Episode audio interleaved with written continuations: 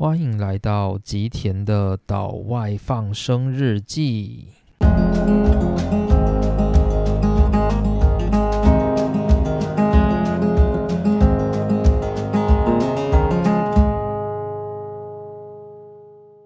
大家好，欢迎来到今天的内容。今天呢，我们要继续进到雪莱卡根教授的生与死篇章的第二集。那本集上片的时候，大概就已经是二零二二年了，所以这里就先跟大家说一个新年快乐。于是呢，我们就来谈谈今天要讲的内容，关于生与死的第二个篇章。上一回我们主要要谈的东西是在证明灵魂到底存不存在。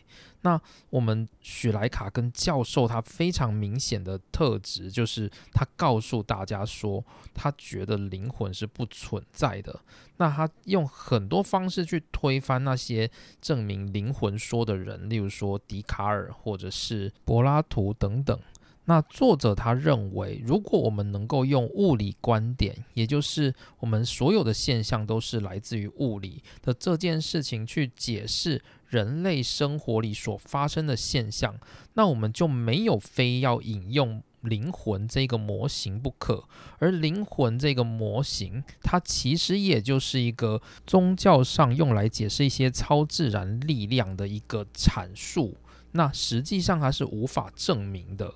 那虽然有人可能会说他看到灵魂，就是看到一些就是不是现实人类世界的东西，但是呢，这样子的解释应该还是有办法透过物理方式去做一个描述。所以呢，依照这样子的观点，灵魂说跟物理说，它其实都只是一个在解释我们自然现象的模型。因此，作者就认为没有非得去相信灵魂。存在不可的理由，这是作者的观点。那接着有人就会去反驳说啊，你又没有办法证明灵魂不存在，你怎么有办法直接去相信灵魂不存在这件事情呢？那作者的反驳就是，你不需要证明一件事情不存在，才能够去相信它不存在。他举一个很简单的例子：独角兽。世界上有独角兽这个东西吗？通常我们提出这个意见的时候，大家都会说没有嘛。诶，可是你有没有办法去证明独角兽不存在？没办法，因为你根本没有办法去证明一个你没看到过或者是根本不存在的东西它不存在嘛。所以，如果你认为灵魂不存在，那其实也是一个再正当不过的选择。好，那接着作者就想要推展他的思考。为什么我们必须考虑到灵魂存在或不存在这一件事情呢？主要的原因是因为，通常我们在探讨灵魂的时候，我们通常会想象我们有一个永生，就是说，当我肉体灭掉的时候，我灵魂还会存在这一件事情。所以说，大家就可以想说，诶，我可能会有来世，或者是我可能死了之后我会上天堂这一类的想象。那这些想象主要来源都是来自于我们认为有一个灵魂这种东西，它独立于我们的肉体之外。所以，当我们的肉体灭了，或许我们还能够以另外一个方式存在的这样子一个状态。于是呢，作者在之后的。两个章节，他都在讨论一件事情，就是我们的存在到底是什么，我们的死亡是什么，什么样的状态才能够称为是我还活着。而什么样的状态才能够称得上是我已经死亡了的这一件事情？那这是作者想要探讨的。那推广到这个之后呢，在下一个篇章我们就会谈到死亡的意义，或者是永生的意义，以及我们要如何就是面对死亡的活着。那这个会是下一集的内容。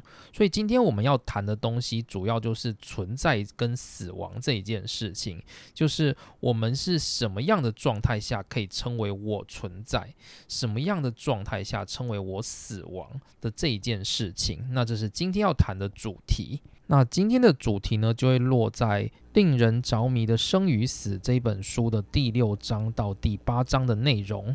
那第六章的内容呢，主要是想要问大家，就是个人的同一性，意思就是说，如果我今天说这个人他继续存在。那它的意思到底是什么？是指的是它灵魂还继续存在，还是它肉体还继续存在？于是呢，本书它就梳理了三种观点，就是灵魂观点、肉体观点以及人格观点。那接着呢，第七章的内容，它主要要讲的是肉体、人格以及灵魂的关系。那它主要就是给你一些思想实验，让你去感受你自己是属于肉体观点，还是自己是属于人格观点的这样子的一个概念。但是呢，你会发现，当你在思考的时候，你会趋近于一个就是矛盾的状态。你会发现，你有时候会倾向用肉体观点来判断你是否存在。然后有时候你会倾向用人格的观点来去判断你是否存在，那最终呢就会发现，哎，其实说不定当我们在讨论存在这个东西，它其实都是一个假命题，它有一个更重要的命题是：我想要如何的活着，这或许才是我们身为人最想知道的事情吧。好，那本书的第八章呢，就会谈到死亡的定义。那主要的死亡定义有两种，一个是肉体观点，一个是人格观点。那我们等一下再带大家看一下这些观点，想要告诉大家的是。好，那于是呢，我们先进到第一个部分，就是关于人的同一性这一件事情。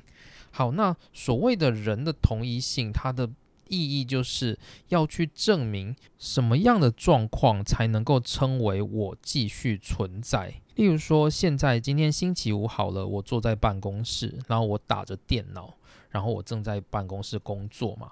然后接着你想象哦，就是星期一的时候，应该也会有一个人他坐在你同一个位置，然后他正在打电脑，做着工作。那接着问题就来了。星期五坐在这个位置打电脑的这个人，跟下个礼拜一坐在位置打电脑的这个人，是不是同一个人？那通常大家就会觉得说，当然是啊，就是我当然会活过这个周末，所以当我活过这个周末之后，下个星期一我理所当然的会坐在这个位置上继续工作嘛。所以星期五的这个我跟下个星期一坐在这个位置上的人应该会是同一个嘛？这是我们的推论。但是呢，你怎么证明今天星期五坐在这个位置上的人跟下个礼拜一坐在这个位置上的人应该是同一个人呢？你是用什么样的准则去判断这两个是同一个人呢？这个就叫做人的同一性。我们要怎么证明一个人他能够从现在到下一个时空还能够继续存？在的这一件事情就是人的同一性。那作者他在讲同一性的时候，他用了两个例子来解释同一性的那个概念。这两个例子呢，分别代表空间的同一性跟时间的同一性。但是这个同一性到底该怎么去定义它呢？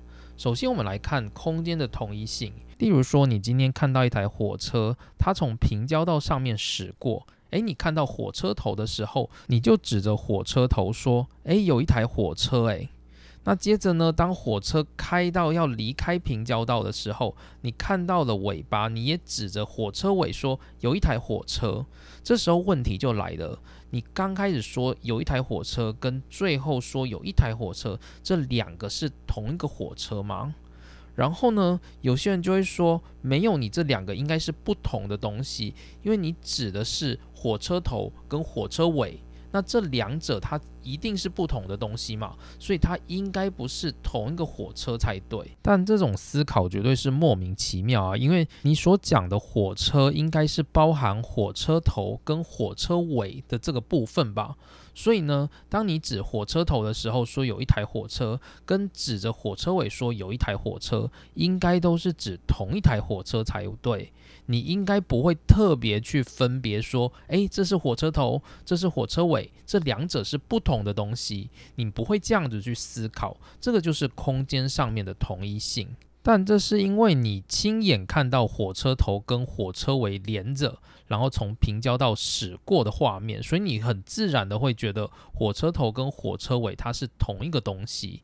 但是呢，如果你今天看到的是一个建筑物，它挡住了火车的身体，只露出了火车头跟火车尾，那你这时候呢，也就没有办法轻易的去判断说它到底是不是同一辆火车，它可能是，也可能不是，这就是空间的统一性被中断了。那接着呢，我们来看另外一个叫做时间的同一性，作者指的是一台车子，例如说你现在买了一台汽车。然后你就开始开，它是一台新车。那接着你就开着开着，车子可能会耗损嘛，所以它零件可能会旧掉，车子可能会变脏。所以二十年后呢，你再看你这台车，你就说这台车呢，我开了二十年了。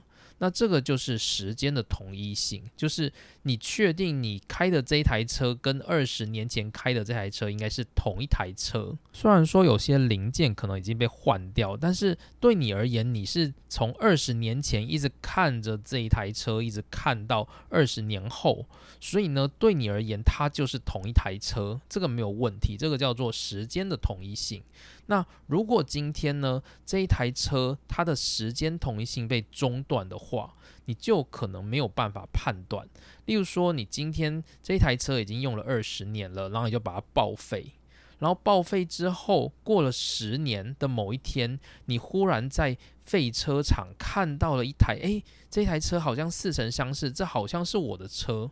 可是呢，你这时候就没有办法轻易的去判断说这台车到底是不是我原本的车，因为你的时间的同一性被中断了。同一性就是这样的一个概念。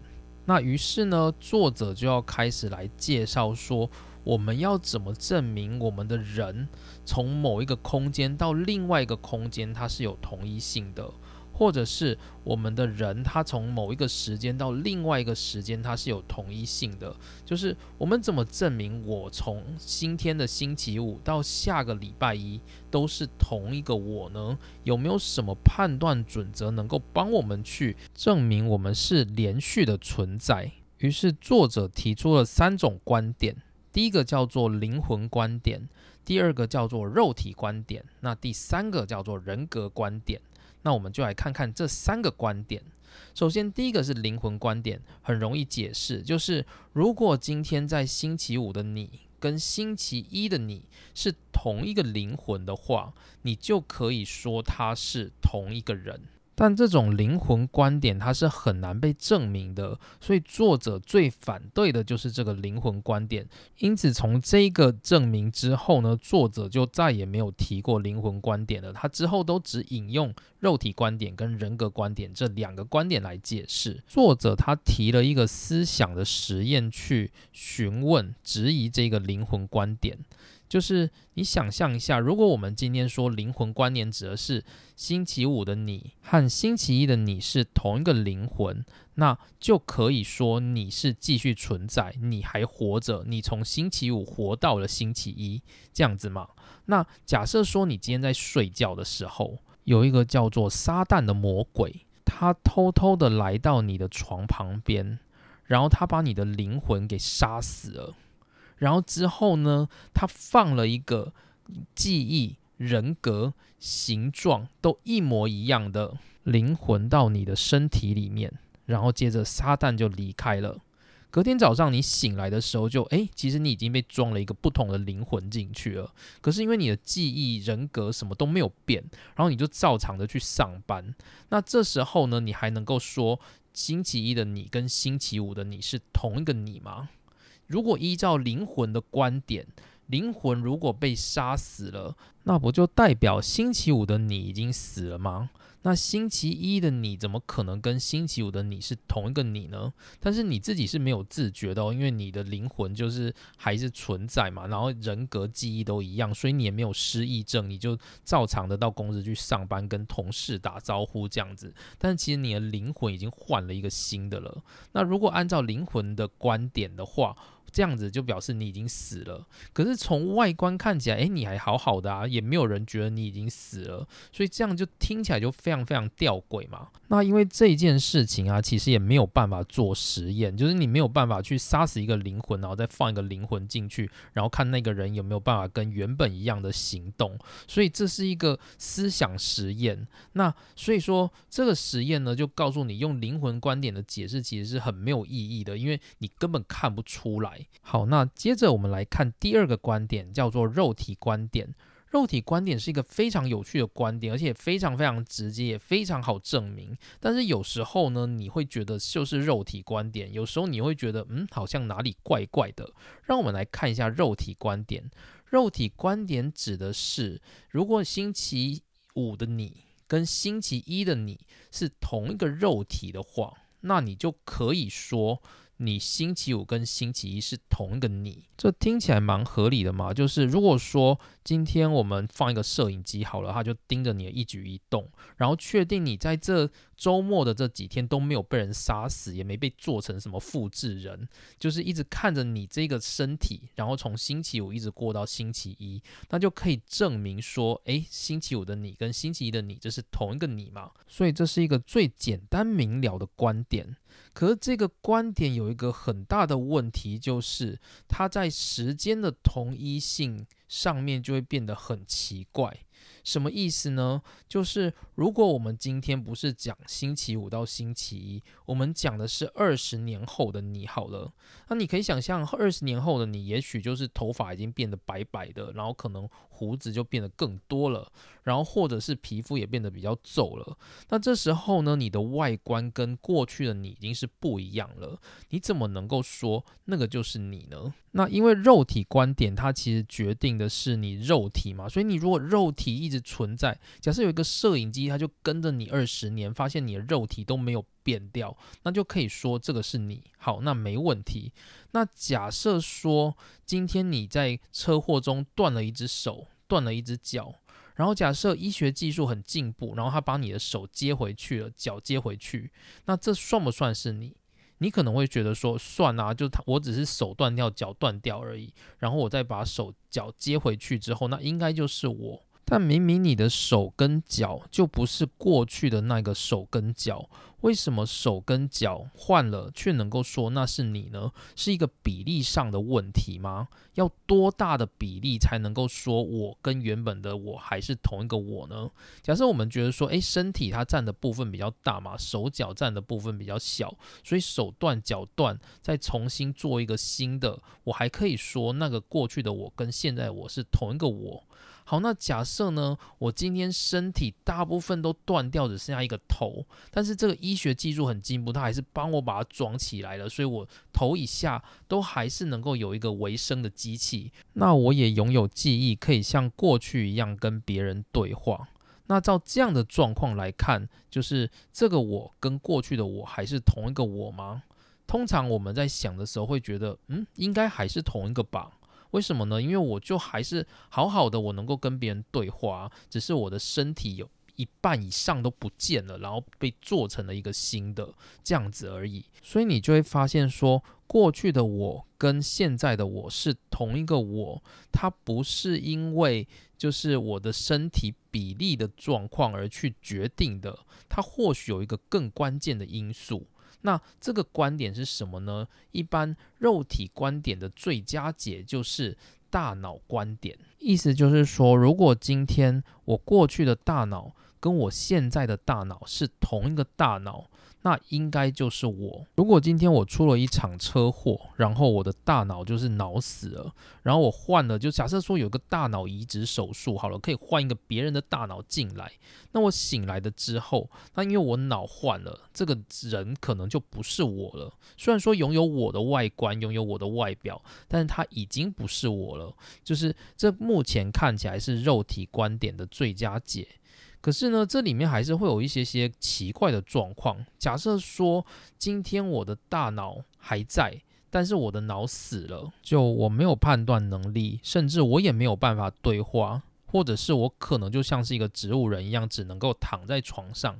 那问一下，就是这样子的一个状态的我，还算是我吗？还是已经不是我了呢？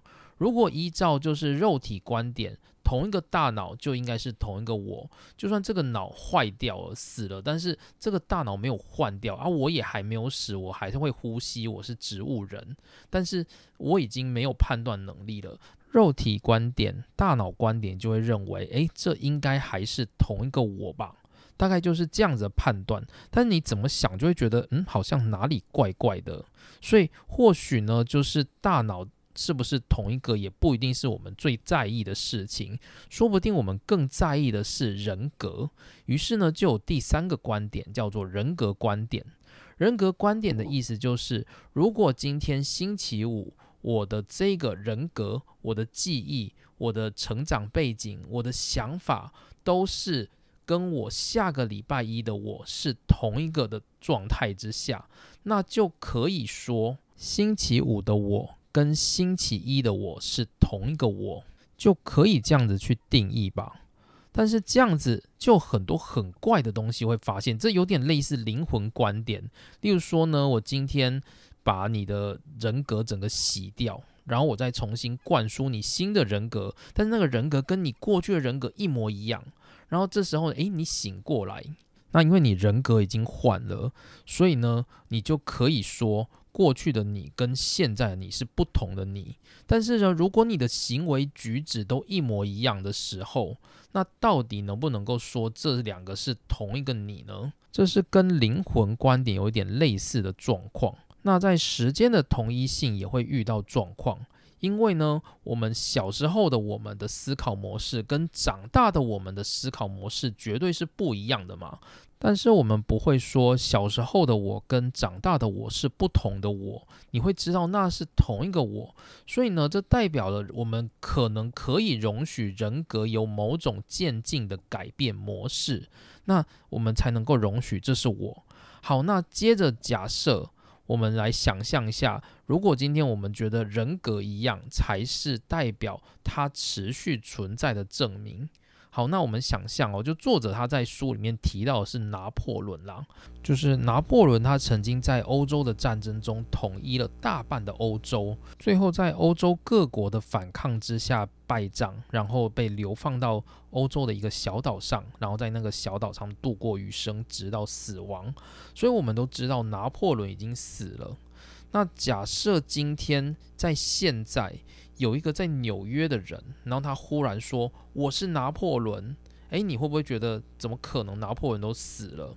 那假设纽约这个人就说：“我记得我当年是怎么发动五月政变，我记得我是怎么在滑铁卢中被人家打败，然后我是怎么就是流放到那个岛里。”他都讲的巨细靡遗。那历史学家跟精神学家去判断，都觉得说：“诶，他说的话都是对的。”然后他精神状态跟行为举止就跟那个拿破仑一模一样。如果我们今天的判断方式选择的是人格观点的话，那我们就只能认同纽约这个人，他就是拿破仑。那假设说，不止在纽约，在法国，甚至在就是南美洲，都出现一个跟拿破仑一模一样的人格，然后也会讲法文，然后同时呢，就是也同拥有相同记忆的这样的人出现。那我们可以就都定义它叫做拿破仑吗？那为什么拿破仑它会分裂呢？就是这是人格观点它没有办法解释的事。所以我们会发现，就是人格观点虽然某种程度它能够就是证明或者是解释或者是让我们信服，可是某种程度呢，我们又会对人格观点这件事感到怀疑。那这个。三个观点里面呢，作者认为比较重要的大概就是肉体观点跟人格观点。于是呢，作者就用人格观点跟肉体观点去做下面的论述。于是下面的论述就是带大家进入一个思想实验，让我们去判断我们到底是属于肉体观点的人，还是属于人格观点的人。然后你会发现哦，就是你可能两个都不是，因为你听一听嘛，你会觉得诶，肉体观点也很有道理，人格观点也蛮有道理的。到底哪一个才是标准呢？于是我们就来看看第七章所介绍的思想实验。那作者他提出了两个实验，就是这两个实验呢，我们就用主观的方式去想象一下，当我们遇到这个状况的时候，我们会选择哪一种方向？那他会判断我们到底是属于肉体观点还是人格观点的人。那这两个实验呢，都有一点点残酷，就是大家可以不要想的那么深入，免得就是可能会觉得有点痛痛的这样子。好，首先是第一个实验，想象你被一个疯狂科学家给绑架了，然后呢，就是科学家都对你说：“诶，我现在把你绑起来喽。”然后你看啊，就是在实验室的那一头，还有另外一个人，那个人也被我绑起来了，他叫做琳达。那为什么我要绑你跟琳达两个人来我们的实验室呢？因为我现在发明了一个叫做心智转换机器，我需要找人来试验，所以我等一下会把你跟 Linda 两个人的心智做调换，也就是我会把你脑中的所有的东西、记忆、信念、渴望，或者是你脑里所有的资讯跟所有的感知，我会全部把它抽出来。那我也会把 Linda 的大脑里面的东西全部抽取出来，之后我会把你们两个人大脑的东西都清理掉，把 Linda 的一切资讯都植入到你的大脑，然后把你的一切资讯都植入到 Linda 的大脑。那在做这个实验之前呢，我会先把你们都麻醉，所以你们等一下会睡着。所以等一下睡着之后醒来，你应该就会发现你人在 Linda 的身体里面了。那这是我要做的实验。那接着呢，我会做一件事情，就是我想要凌虐你们两个人。不过呢，因为我是一个就是有良心的科学家，所以我会先问问你的意见。就是我到时候呢，在你们交换完心智之后，我会挑你们其中一个人来虐待。那你可以选择，就是你会希望我虐待你现在的这个身体，还是另打的那一个身体？来，请选择。好，那整理一下问题，就是你的心智跟 Linda 的心智会做调换，然后之后呢，就是科学家会选你们一个人来虐待。那但是呢，科学家对你比较好，他给你一个选择权，他让你可以选择，等一下交换完之后，你要他虐待你这个身体，还是 Linda 的这个身体，然后希望你做选择。好，那如果是我们一般人，我们一定会这样想，因为我们不想要被虐待啊，很痛嘛，对不对？那你会想说，如果今天我跟 Linda 做交换了，所以我的心智会跑到 Linda 那边，所以等一下应该我张开眼睛的时候，我的身体就是 Linda 的身体了。那我眼睛会看到坐在旁边的那一个，就是装有 Linda 心智的你的身体。那所以，一般正常人的选择应该都是会希望他去虐待，就是有 Linda 心智的你的身体。为什么？因为这时候你的心智已经在 Linda 身上了，所以你不会感受到痛啊。你你想象你不会感受到痛，所以你宁可让他去虐待你的身体，也不要来虐待 Linda 的身体，因为你这时候心智已经在 Linda 的身体上了。这是你的想象。所以说，当我们回答这个问题，就是你做出这样的选择的时候，其实你就在认同人格观点吗？因为你会认为我的人格跟我的肉体是可以分开的，所以我宁可科学家去虐待装着别人心智的我的身体被虐待，也不要让装着我心智的别人的肉体被虐待，因为我会感受到痛。这是我们的想法，所以我们认为。我这个东西是跟着人格走的。好，那接着呢，作者就提了第二个问题。他说：“那你再想象一下，如果有一天有一个疯狂科学家，他抓住了你，然后他说：‘哎，我要虐待你。’这时候你一定会说：‘不要，不要虐待我。’那科学家就说：‘哎呀，其实我也不是一个就是那么可怕的科学家啦，我还是有一些人性的。’所以呢，我在虐待你的时候呢，我会先把你大脑里面的记忆、感知都抹除掉，让你不觉得你是你。那这时候我在虐待你这样子。那因为你已经不知道这是你了，所以我在虐待你的时候，你不会感受到你被虐待。这是那个科学家告诉你的。然后这时候你听到的时候，你会觉得，诶，好欣慰哦，会有这种想法吗？不会吧？你还是会觉得说，怎么可能听你在放屁？你今天把我的记忆都抹除之后，这个身体还是我的身体，所以你这时候虐待的时候，我还是会感受到痛，所以你根本就不会相信科学家跟你说的这个想法吗？那接着科学家就说，没关系，没关系，我们还有一个进阶版本，就是我们会把你的大脑记忆跟信念都抹除之后，我们会塞入一个就是从别的地方 copy 过来的一个叫做 Linda 的女生的大脑的资讯，我会把它植入到你的大脑里面，让你觉得你自己是 Linda。那这时候呢，你就会误以为自己是 Linda。那我在虐待你的身体的时候，你就不会觉得是你被虐待，而会觉得是 Linda 被虐待。那这样子你觉得 OK 吗？那疯狂科学家就这样子问你。那这时候你会想什么呢？你会想说，怎么可能？就是你把我大脑记忆抹除之后，你虐待我，我还是会痛。你今天如果再植入一个 Linda 的思想到我的大脑里面，但是身体还是我的，我还是会痛。所以是你今天这个科学家提出来给我这些条件根本就没有说服力啊！就你就会这样想嘛？但是你有没有发现一件事情？就是最终这个科学家他要虐待的都是一个装着 Linda 的心智的你的身体，但是呢？在第一个故事里面，你会觉得，诶，那他最好是去虐待那个身体。但在这个故事里面，你就会希望那个科学家他不要去虐待装着 Linda 心智的你的身体。为什么呢？所以第二个故事就告诉你，你正在支持所谓的肉体观点，也就是你认为你的肉体就是你。在第一个故事，你认为你的人格才是你。在第二个故事，你反而又认为了你的肉体才是你。于是呢，我们就会发现我们的观点其实是反反复复的。有时候我们会认为肉体观点才是对的，有时候又会不自觉的认为人格观点才是对的。那这个标准到底是什么呢？到底是肉体观点还是人格观点能够证明我们的连续性？就是星期五的我跟星期一的我是同一个我。到底我要透过肉体去证明，还是要透过人格去证明？那作者告诉大家说，我们在纠结我该如何活下去的这一个问题，根本不是在问说我们希望我们的肉体可以延续下去。或者是我们希望我们的人格可以延续下去。我们在问的问题，或许其实是我们存活当中最重要的事情是什么呢？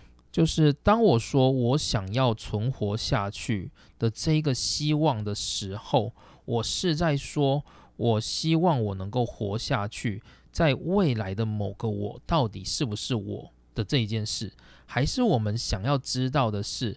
如果我说我要活下去，我的意思并不是我真的希望在未来的那个时间点我继续延续下去，而是指的是我们有某一个我们存活当中非常重要的特质，我们希望它留下来。这意思到底是什么呢？就听起来有点拗口。就是如果还没有办法意会过来的人，我们来举一些例子。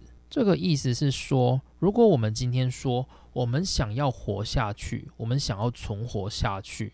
我的意思并不是希望我能够继续存在着、存在着、存在着的这么简单的一件事情，而是我们希望的是我们能够保留某一个特质，然后延续下去的这个意思。作者举一个就是很简单的例子，就是例如说我们今天讨论到灵魂观点。如果今天真的有灵魂的话，那假设我们说，诶，你今天死了之后，你的肉体会消失，你会变成灵魂哦。然后那个灵魂呢，它会一直持续的存在。所以说，你可能在一千年之后，你还会再以一个新的姿态继续生活在这个世界上。所以你不用担心，你一定可以一直活下去的。如果今天有人跟你讲这个话，你会很高兴吗？你会觉得说，哇，所以我可以活到一千年之后，我都不会死掉啊，因为我的灵魂会一直活着，所以我可以一直活着，我真的是太棒了。会有这种想法吗？完全不会。就算我知道一千年之后我还能够活着，我一点也不在意呀。我根本不 care 我一千年之后活得怎么样，那跟我一点关系都没有。在那个一千年之后，我可能连人格，我可能连性格，我可能连就是我的环境、生活背景、记忆全部都换的跟我现在不一样了。我怎么可能会在意一千年之后我活着的这件事情呢？所以，当我说我想活下去的时候，我并不是要告诉大家说我想要就是不断的永生，就是以一个不是我现在的状态持续的活下去，持续的存在在这个世界上。这个不是我想要的。如果我今天说我想要活下去，我要的是一个带着相似的人格活下去。我的未来的人格并没有必要一定要跟过去的人格一模一样，但是也不能够差太多。那给我这一点，就成为了我存活当中最重要的东西。如果现在的我没有办法延续的话，那未来就算我可以活一千年、一万年，但是不是现在的我，那我根本不会在意我有没有活着。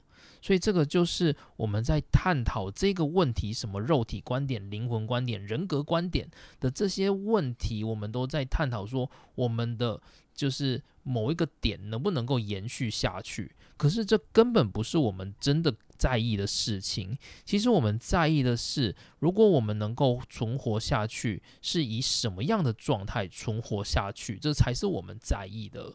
所以，我们在意的点其实是一个以我们现在跟我们现在很接近的状态，持续在空间中存在，在时间中延续的这一个过程，才是我们真正在意的事情。好，于是到这里呢，我们就能够知道我们所想要的存活到底是什么了。绝对不是单纯的肉体的流传。例如说，我已经脑死变植物人，但是我活了一千年，这也没什么意义。我们要的就是一个能够以现在的人格，或者是接近的人格，慢慢渐进的往前进的那个状态，才是我们想要存活的样子。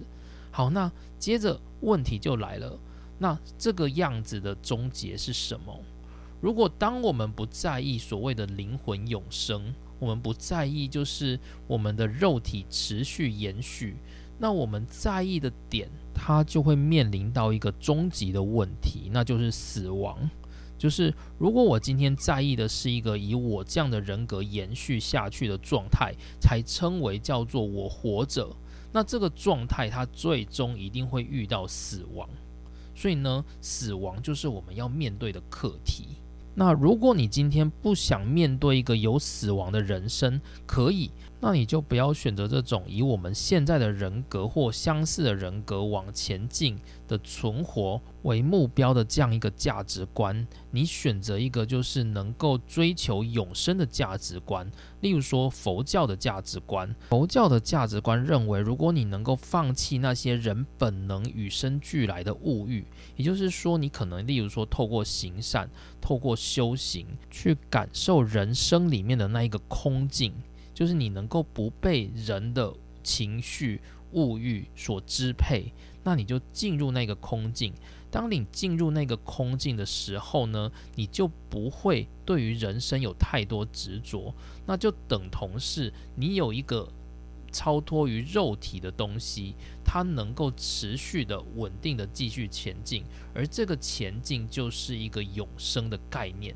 所以说，佛家他们会认为，如果人如果你能够修行到这样的境界，那你的死就是一个涅槃。涅槃其实就是一个从你的肉身变成到一个非肉身的状态，这样子的过度的变化而已。所以你的死亡它就不是一个死亡，它只是一个变化。但这个点是你必须要先修行到你能够把空境看成超越你的物欲，超越你的人的本能，你才有办法去达到这种境界。